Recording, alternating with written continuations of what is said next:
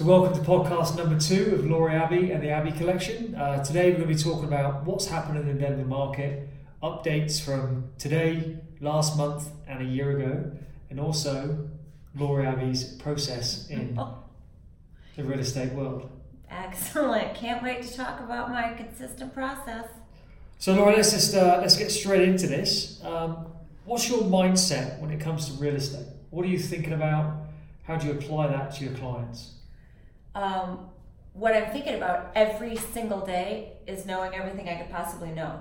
So, what I'm thinking about is watching the market, seeing if we're up in terms of houses on the market, seeing what prices are doing, seeing, looking every single morning and seeing how many things went under contract, how many things closed, how many things are on the market, uh, just to make sure that I know everything that's going on.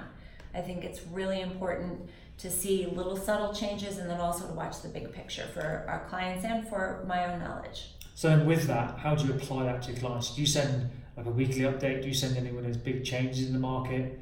Like, how do you how do you get that across to your clients so they're the most educated, most well informed of what's going on in, in today's market? Well, you make a valid point. How I apply that and let that let my clients know is right this very moment in this podcast because I don't really send a lot of this stuff out and probably we're going to need to get better at that. I think what I am really good at is as I'm taking the clients out, as we're going out, as I'm working with buyers, as I'm working with sellers, is applying the knowledge to the clients that are wanting it at that moment. So it's not something I send out partially because I don't I don't know how much people look at that kind of stuff, but I sure know that when they're ready to sell and when they're ready to buy, they want to know all that information.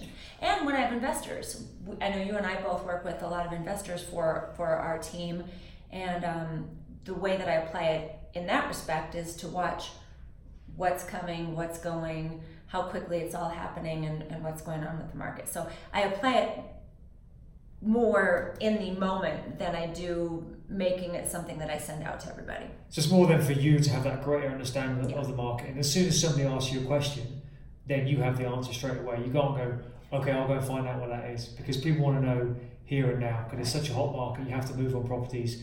Therefore, you have to have that information to hand. Yep. I think that's what you do a very good job of. That you're very well educated. You know, obviously, you can always work on can we get that information to the clients on a consistent basis. But if they're not looking at, at properties, they're not looking, then they'll probably just go, oh, I don't really need that knowledge and, and bypass that email and move on. But I think when you meet with clients, you have lunches, you do the seminars, you're very well versed, you're very well educated. So if somebody does have a question, email, text, whatever, DMs Yeah. you on social, then you can get straight to it. Yeah. It's not like, oh, I'm going to wait a week till I get back to you. No, I know exactly what it is, and I'll get that information to you as soon as I possibly can. Absolutely. I'll text you. Usually, if you text, I'll call you. I'll text you right back immediately. But yeah, I could probably work on again being more consistent with sending that out to people. But I feel like the people that need it, when they need it, the information is there right in my mind because I'm looking at it every day. So, so with that education and that knowledge base you have, I mean, what else sets you apart uh, from other real estate agents in Denver, in Colorado, and you know what, why are you so successful? Um, I read something this morning that is perfect for this. Um, it talked about how obviously talent will get you so far, um, but hustle beats talent every time when talent isn't hustling. So I think, I don't know if I would call myself natural talent because uh, probably I hustle more.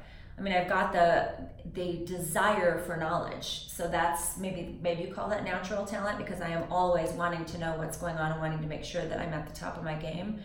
And then the hustle comes in uh, in that I am applying it, I'm looking for it, I'm thirsting for more, and wanting to share that and making sure that our clients are getting the best deals possible out there and making sure that we are as informed as we need to be as we're going forward with any decisions.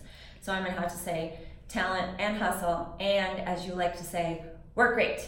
Well, I think you you got a passion to to realise people's real estate dreams. I mean, that's one of your Yeah. that's one of your missions in, in real estate. You know, it is that you feel that people have a dream in real estate, whether that's that it's their family home forever, whether it's their investment client or people who are just buying rentals. You know, you are looking to realise their dreams. So the more educated you are, the more hustle you have for them, then that really what sets you apart because you are, you know, actively getting out there in the market, in the neighbourhoods, finding out what's going on, to best serve your clients. Well, not only that, I too, I mean, as I said, this is a long term career for me 30, 40, 50 more years. She won't be alive that long. yes, I will. Uh, and so there are times where I have to stop clients in the middle of something and say, I just am not feeling right about this. This is this doesn't feel like the right deal. I feel like we could do better. And as hard as that is, because you see a check at the end or whatever, I see more of the long term picture of God, this is this doesn't help us get to where they really want to be and where I think they should be for the long term.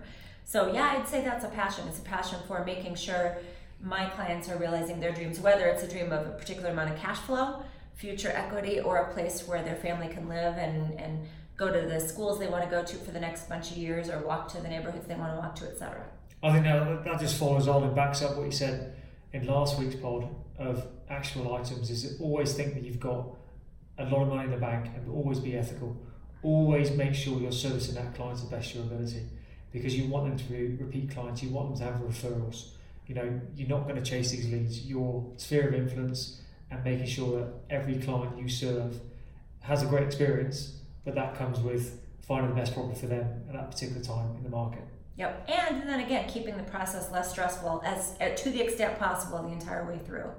Okay, this is going to be a good one. Oh God, I know where you're going with this. What's your morning process? Uh, and then we'll move on from that because this is going to be interesting for everybody who's listening to this pod. I don't know. I don't know if interesting is the word. Um, I mean, I have a morning process. I, I have read all the books that say get up in the morning, morning miracle, meditate, write, etc., etc. And I've tried that for months here, months there, a couple days here, a couple days there. I feel like I have more of a nighttime process. I am naturally a nighttime person. So, what is for a lot of people the morning process where they get up, they do their meditation, they do their reading, they catch up on everything, they do all that. I do that at night. So, if you want my morning process, I'll tell you it is to get up, leisurely lay in bed, and read my emails and texts and catch up on them upside down while, my, while I'm still laying there, and then wake up, play with the dogs, run around the house a little, chase them around make some tea and feed the dogs. So, you know, that's my morning. You want my nighttime process? It's a little more interesting. Well, then that just goes on. Obviously, from from my background in performance, Yeah. I think there's there's natural circadian rhythms what people have during the day, and I think it's very hard to change. You know, I'm very much a morning person, so I'll get up early. I'll get a lot of things done. You know, but then other people are nighttime people, or they, they, they function better in the afternoons. So let's talk about if you're not a morning person, it doesn't matter. No. You know, you know, for you it doesn't matter. You know, other people may do. They may want to change. They may want to change some of their processes. You know, but when you function best, what is your process? There we go. Thank you. When you go to bed at nine ish, so that you can get up and start your morning process, is when I start my evening process. So really, right about the time you go to bed, nine or nine thirty, unless you've gotten me hooked on some ridiculous program, and then you leave me sitting there to watch it. Those days aside, my process is turn the TV off, and then I catch up on anything that I've missed throughout the day. Then I sit down and look at my calendar. I write things down. I write my goals down. So that's where I get into sort of the writing, having some silent time completely to myself.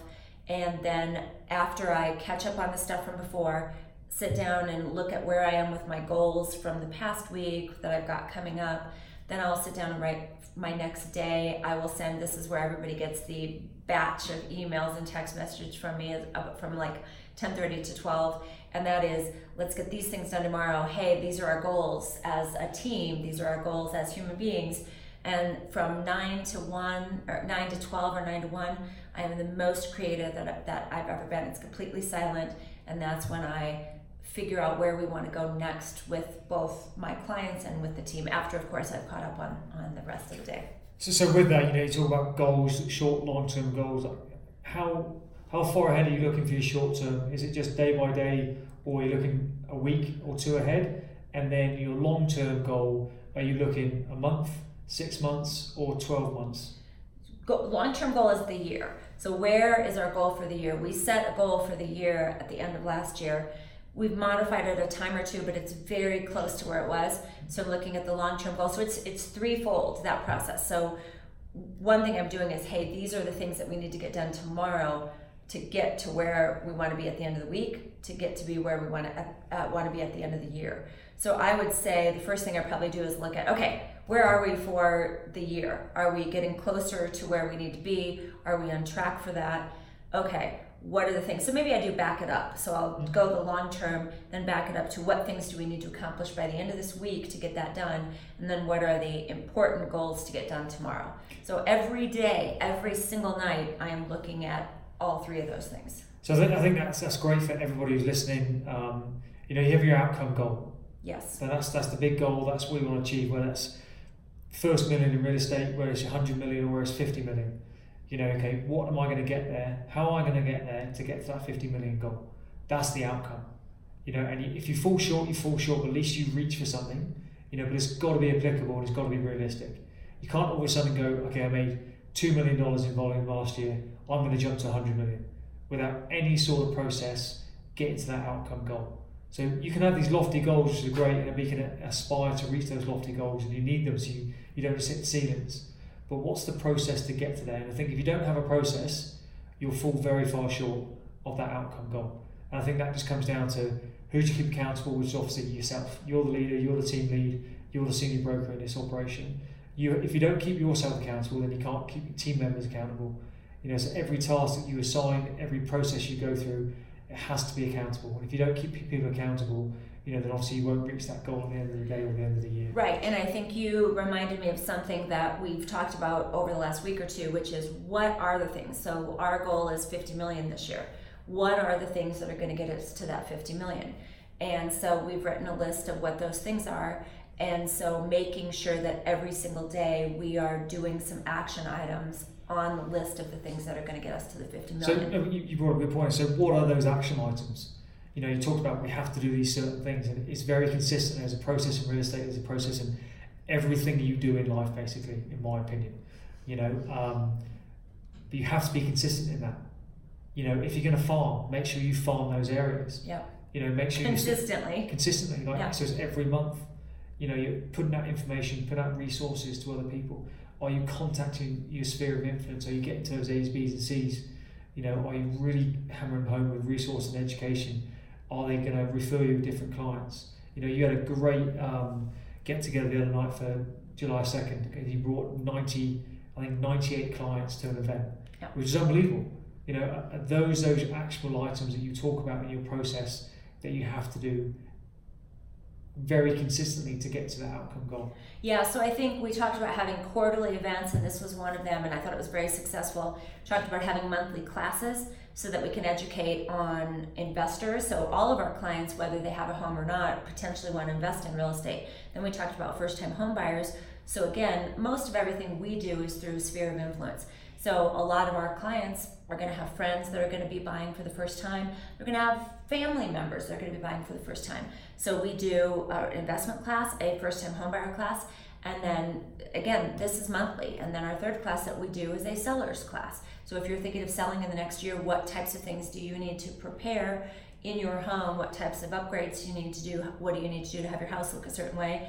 And what financial things do you need to do to prepare? So I think we've got the quarterly events to stay top of mind and also stay connected with our clients, the monthly classes, the newsletters that we send out, um, the fun things that we do, and then just continuing to be a home resource.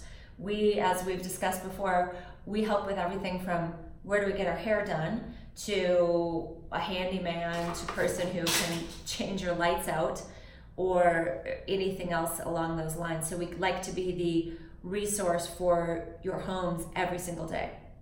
In process, we talk about different processes, action items. You know, are you consistent in, in doing what you're doing in the process? You get to that outcome. You know, so now obviously, you know, we talked about that, and now we want to talk about the Denver market.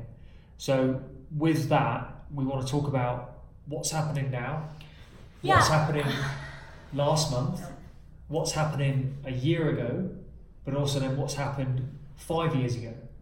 Because we've obviously got some stats on that. I was going to say, I don't know if I know every single one of those things, but since you have nicely provided it on the computer, I can talk about a little bit. What I know personally is that despite what the media says, despite what people are hearing from friends and you know, the sky is falling and all that kind of stuff. It is consistently continuing to get better at a slower rate. Better, by better, I mean the prices are continuing to go up. The inventory is rising, but very slowly. Things are happening, and the indicators are very strong that our economy is still very strong here in Denver. Uh, the media says differently, but the stats agree with what I feel being out there every day, all day. So just going on that, so Yep. we're talking about average house prices. We're just in Denver at the moment. We're not talking about Colorado in general. We're not talking about Boulder. We're not talking about um, you know Greeley or you know anywhere else. Just talking about Denver. that's Sure. where you're primarily based. That's where you do 99 probably percent of your business. Maybe 65, You know, but whatever. Anyway, so let's just go through. Um, obviously, I provided some stats for you. you. You know these stats very well yourself. Um, but just talk about it. Let's just go through the average price for single family detached, attached. This is then- something that people are not believing me on, but the data is right here in front of me, so I want people to understand this. June of 2018, the average house price was 555,000, which was up from maybe 530 the year before that. It is now 588 for June of this year. It was 585 in May. So that is a continuous increase, and everybody thinks that the market is halting. It's not. It's it's going up continuously. Um, so the average that is the average house price of a single family detached. Even in um, single family attached, which would be a condo or townhome, the prices have gone up from 422 in June to 440 in May of this year to 442 in June of this year. So again, that's an increase. It's it's all the indicators are that we are going up. Five years ago, listen to how different these prices were. Five years ago, we had detached home prices of 390 versus the 588 that we have right now. That's a $200,000 increase. And our interest rates are a little bit lower. So it's it's a pretty strong time to buy right now. And then in June of 2014, attached homes were 293 compared to the 442 that they are right now. Again, a huge increase, indicating that we are still on the upswing. And what I try to explain to people is that we are a small city going to a big city. So not only do we have a lot of the diversity of economic diversity that we've discussed before, where we used to in the 80s be just gas and oil, now we're gas and oil, we're technology, we're aerospace, we have all sorts of things going on here that we didn't have before. Our unemployment is the lowest that it is in the country. And so everything's sort of flourishing. And that's why we have such a why it's such an attractive place to move. That's why we have so many more people moving here than we have homes for them. That's why rental prices are going up. That's why home prices are continuing to go up. So again, I think it's slowed a little bit in the level of growth, where maybe it went from this to this, but it's still heading up, and it's still a really good time to buy. In fact, I think summer is the best time to buy because we're very active people here in Denver, and uh, July and August you'll see more price drop price drops than you do throughout the year. And that's because everybody's gone. So you've got this inventory of houses, and you've got people like you, not me, but you going camping, for example, this weekend. Um, you've got people traveling around the country, traveling around the world. If I look at any of my social media, 80% of my friends are gone doing something fun right now. So, so with that in Denver, there's obviously there's there's dips in the market, there's highs, there's lows. Why do you think that is? And talk us through the entire year of when people are buying, when people aren't buying, and that may lead into when you should list your house, for example. Um, people are not buying in July and August. That changes above a million. But for people under a million, people aren't really buying in July and August. That's a younger population, and this younger population is out enjoying the reason they live in Colorado the mountains, the lakes, the travel. They're gone July and August. Family, families are gone, taking their kids on vacation before school starts again. So July and August are traditionally very slow for buyers under a million, under 500. Anything in the $300,000 range is hot all the time because it's just so snapped limited anything over a million, it's a different type of buyer. So when the house comes up that fits their criteria, they're going to snap it up. But between 350, 400 and a million, it really is going to slow down July and August. And then it's going to pick back up September. Last year it didn't pick up till October, and I'm not sure why that was. I think it's because we had maybe such a nice September as well. Picked back up October, November, and then through the middle of December. It sort of dropped December through around January 15th, and then it picked right back up again. And that's, of course, because we didn't even make the playoffs. And that shockingly, the Broncos in the playoffs and in the Super Bowl will be a determinant as to how well the housing market will do. Truly, I promise you that is the case. So last year we didn't make the playoffs, the season started earlier. And the hot season has gone all the way through until right now. I just put a $1.5 million house under contract the weekend before July 4th with three competing bids. We ended up going over 1.55. And so that's not something you usually see into July or into June. But I think again, it's because the weather hasn't been perfect. So the activities people love to get out and enjoy, they haven't been able to do as much as they like. Now that we've got some sunshine, I think again we're gonna, we're going to see our traditional dead July and August with prices dropping. So anyone who wants to buy, let's get out there. And what about the start of the year as well? Start of the year, it, it truly does change based on football and weather. So start of the year starts anywhere from January 15th to around March 1st. If we are in the playoffs, if we make it to the Super Bowl, you won't see people looking at houses until the week or two after the Super Bowl, so March 1st. This year, we saw people looking at houses. It really picked up January 15th. So you you have to have a high level real estate professional who watches every indicator because I won't let you put your house on January 15th if the Broncos are in a playoff game that weekend. It is a waste of your time. If we've got good weather and the Broncos in a playoff, don't even waste your time.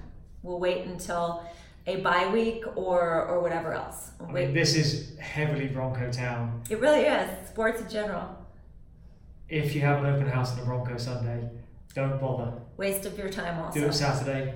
Holidays, big good weather, really good weather weekends uh, where it hasn't been good weather for a while. because everybody leaves. everyone goes. It's it's it's fun to watch. It's fun to watch, but it is you if you think you're going to get a, a good weather weekend or a bad weather weekend and you plan your open house and then the weather changes, your open house changes.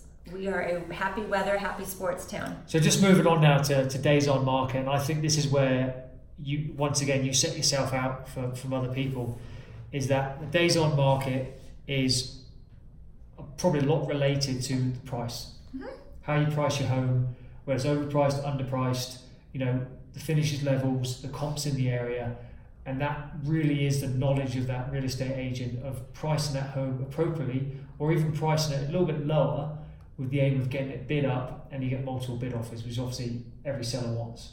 So talk about the days on market and then talk about your process of pricing homes and how they should be priced appropriately in this market. If they're not priced appropriately, what happens to them? So days on market last year, same time was around 24 compared to 28 right now in June. Uh, last month it was 33, so it was up just a little bit more, but still a balanced market is, is six months, so it's 120 days. So the difference between 24, 28, and 33 is somewhat minimal, but more so than you would think. The shorter days on market, the more important it is to price it perfectly. If you price it perfectly, you are going to get multiple bids, and, and that frenzy, that competition that people get in, will get you more generally than your house is worth. And oftentimes we can even get a little bit of an appraisal gap where people will say, "Oh, I'll pay any appraisal difference," because they're sort of they know that they're overbidding and they're willing to pay ten thousand dollars out of pocket to get that home. Um, so days of market are very important. They're very low. They're still traditionally low, even though we are starting to see them go up a little bit.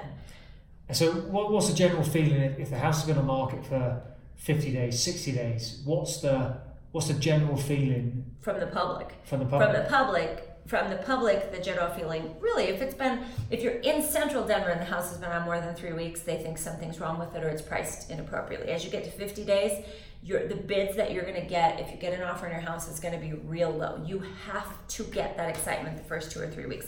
As you go out in the suburbs, the days on market gets a little bit higher, so there's more of an expectation that it may be three or four or five weeks before it sells. But if you're in the city and you don't have an offer in the first two weeks, you have priced it wrong. Period.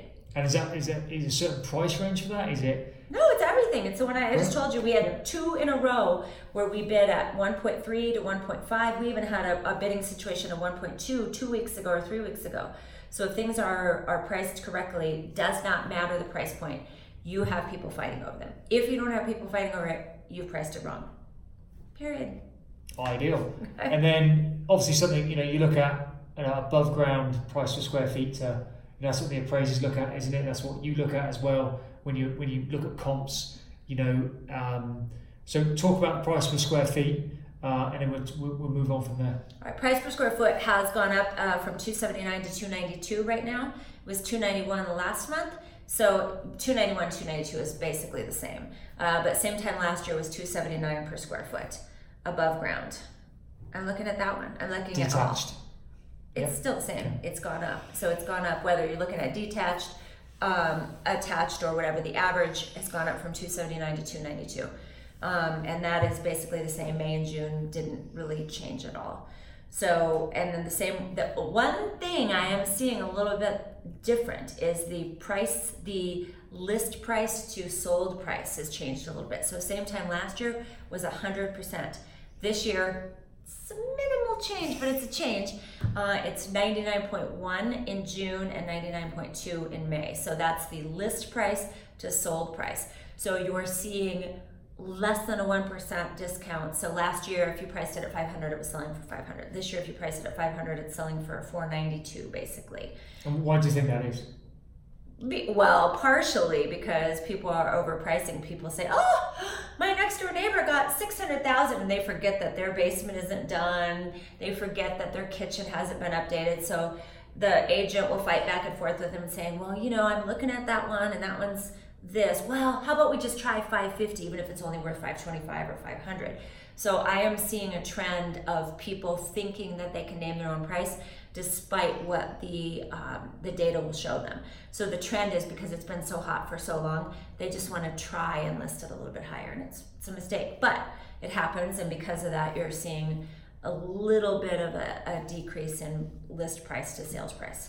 And I think that's, Barely, that's what comes in when, when you're going to list a house, list a property. You know, you you trying to advise the client on what they should basically price their house at. And obviously, they think their house is worth a lot more. They they love their house. This is where they grew up. Their kids grew up and maybe moved on somewhere else. So they have a certain perception, as you said, like a house down the street could have sold for X dollars, and they want their their house to be exactly the same. Yeah. How do you get over that with the education of that client when they think, hey? My house is worth six fifty, and you've looked at all the comps, you've looked at the finish levels, you know, of, of all the comps in the area, or at least at what you think are, are vitally close to what they have. But you're going, hey, this place is really worth six fifteen. You know, so that's an, a massively action item for agents in this market. Yeah. Because you don't want to overprice it, because we spoke about that. Then your days on market will increase, and therefore, then the, the ultimately, It ultimately will cost you three to eight percent Yeah. if you overprice to start your first couple weeks. Yeah. so say I'm the home home seller. Hey, Glory, that's great. Thank you very much for your time. I want to list at six fifteen. You've gone no. It's worth six fifteen. So we're probably maybe listed at six ten or six oh nine or six twelve, whatever you want to do Five it. ninety nine. Yeah. Yeah. So what would you say? And what? So then, if you think it's worth six fifteen, why are you listed at five ninety nine? And what's really the piece of information and advice you can give to other agents of how you can deal with those interesting clients? Let's put it like that. well, it's it's many clients. I mean, it's it's it's not uncommon to think to have emotions involved when you've lived and loved in that house. So that's not abnormal. Um, it, it comes down somewhat to confidence, the confidence that you can impart as the agent about how well you know your product. And for example, one that I just had recently where we took it over, they had started it at 750. I do think the house was worth about 615, so it's funny that you're having this conversation with me. I think it was worth about 615, but be- because they had not even looked at comps, they didn't even look at comps. They said, "Hey, I think this is worth this because it's a really pretty house." All of those things were true, and if we had picked it up and moved it into even six blocks from where it was, it would have been worth 750. But it was in an area where the schools weren't as good. It was next to a neighborhood that wasn't as pretty. So they didn't look closely at the comps. Had they looked closely at the comps, it would have been worth about 615. But because they priced it too high, they ended up we're under contract now at 606. So I came back and said, look, it's worth 615, but it's on the market. It's been on the market 90 days. Here are every single one of your competitor comps. Here is how this one is better, how this one's bigger, how this yard is different than yours, how this garage is different than yours. And we went through item by item by item and said, given all of this data, what do you think the house is worth? And they said 615, which is what it was worth. But because it had been on for so long, we had to go down a little bit to 599 to sort of get some excitement, try to get into a whole new price point to get a whole new batch of buyers that hadn't seen this house that was sitting there for 90 days. So we ended up getting two offers um, because it was priced at 599. We only got it up to 606, which was still pretty good, I think, given that it had been sitting there for 90 days. Had it been priced correctly from the beginning, maybe even at the 615, they may have gotten a couple multiple bids and gotten it up to 625. So that's where I say that pricing it incorrectly will cost you 3 to 8%. And to help get your clients there, you really have to have the confidence, you have to educate them. So once she saw all the comps closely, her emotions went away and she looked at the data and said, Yeah, I guess you're right.